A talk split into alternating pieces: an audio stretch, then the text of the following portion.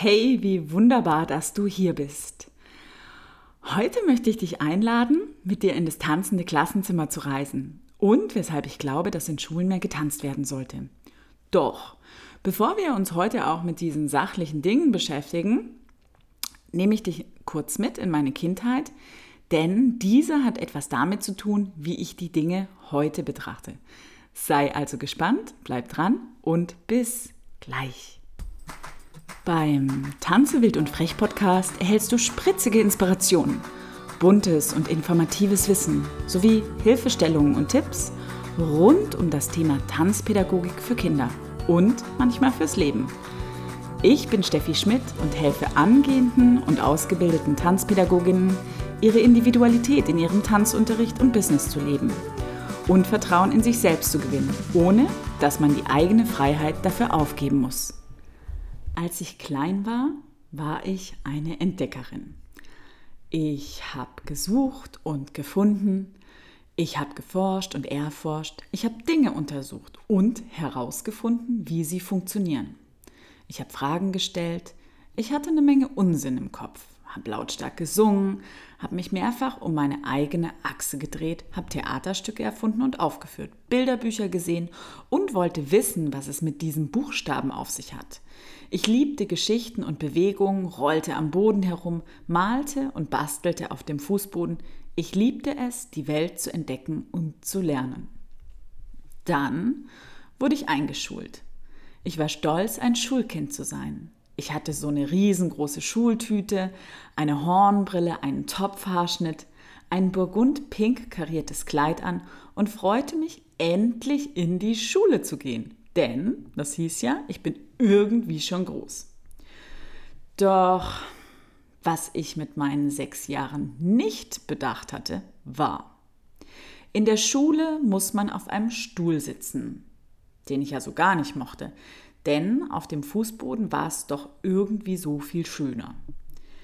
In der Schule kann man nicht auf einmal lautstark singen, einfach aufstehen, sich drehen und fallen lassen, war auch nicht so gern gesehen.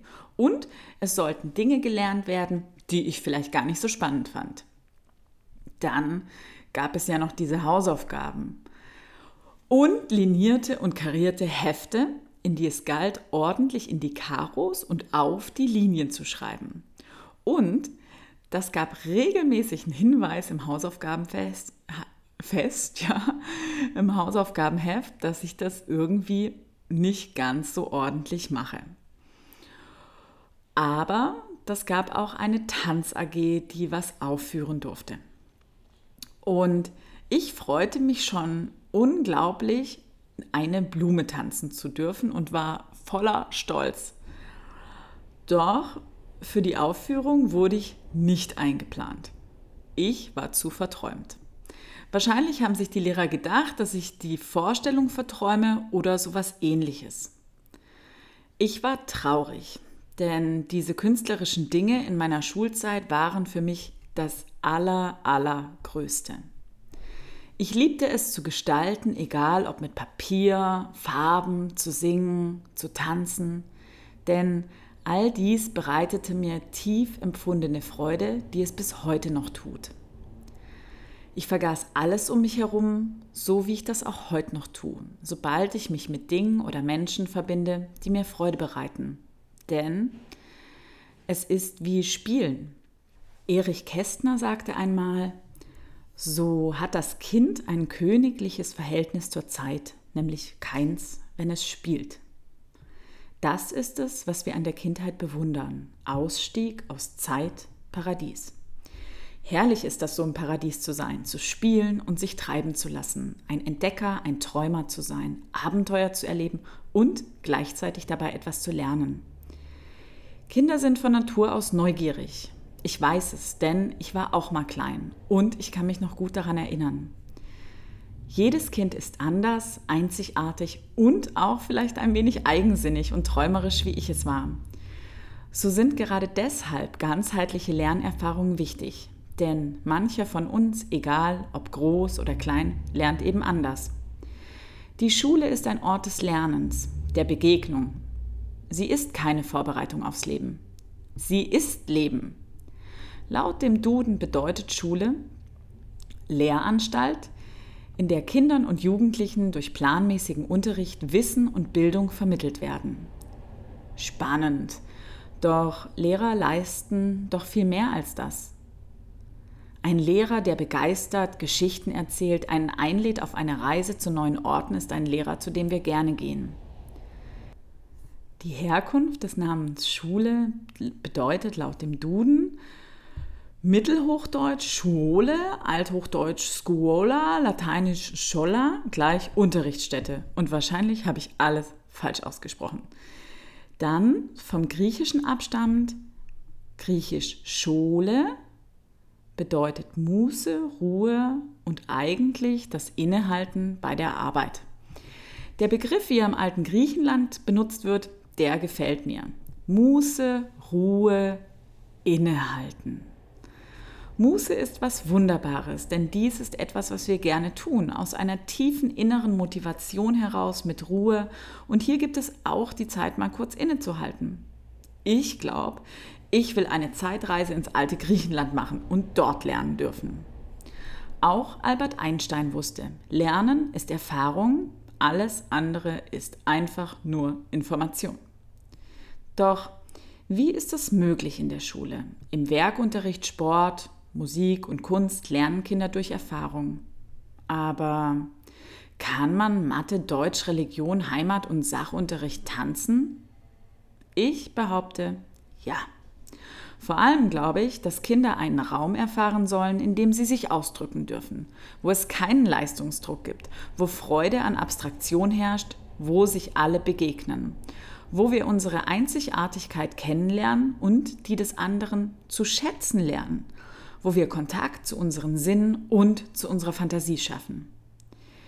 In verschiedenen Ländern ist Tanz ein Unterrichtsfach, wie zum Beispiel in England oder an manchen Stellen auch in der USA. In Deutschland leider noch nicht. Doch, warum eigentlich nicht? Denn durch den Tanz lernen die Schüler zusammenzuarbeiten, sich zu fokussieren und zu improvisieren.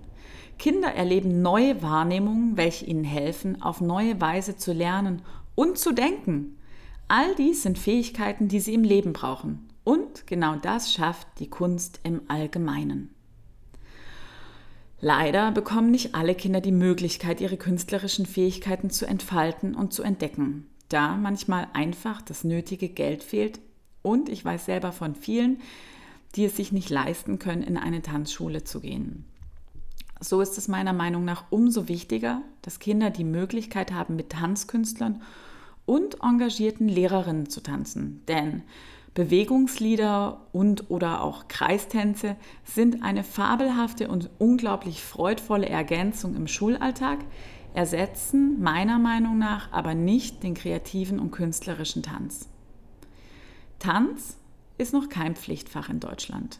Doch es gibt mittlerweile viele, viele spannende und facettenreiche Formate, wie der Tanz selbst. Zum Beispiel Tanzzeit setzt sich seit vielen Jahren dafür ein, dass viele Kinder in den Genuss kommen, in Berliner Schulen zu tanzen.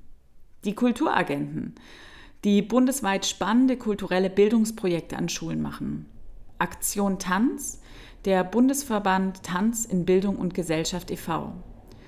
Auch gibt es mittlerweile viele, viele Grundschulen, die einen künstlerischen Schwerpunkt haben. Und noch viele mehr, die wahrscheinlich ich und du gar nicht kennen. Ich würde sagen, es ist noch Luft nach oben, was den Tanz in Schulen betrifft. Und trotzdem sehe ich schon viele schöne Sterne, die oben am Himmel sind. Möchtest du auch zu den leuchtenden Sternen gehören, die mit Kindern in der Schule tanzen möchten? Dann sei am 5.10. in Berlin bei der Fortbildung Das tanzende Klassenzimmer mit dabei.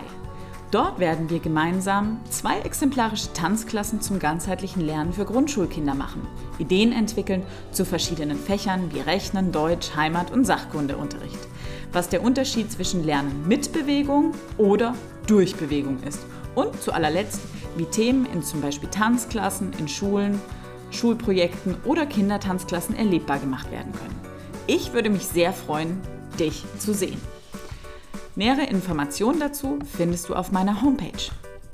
und auch in den Short Notes. Solltest du jemand kennen, der wie du von dieser Fortbildung oder diesem, dieser Podcast-Episode profitieren könnte, dann teilen!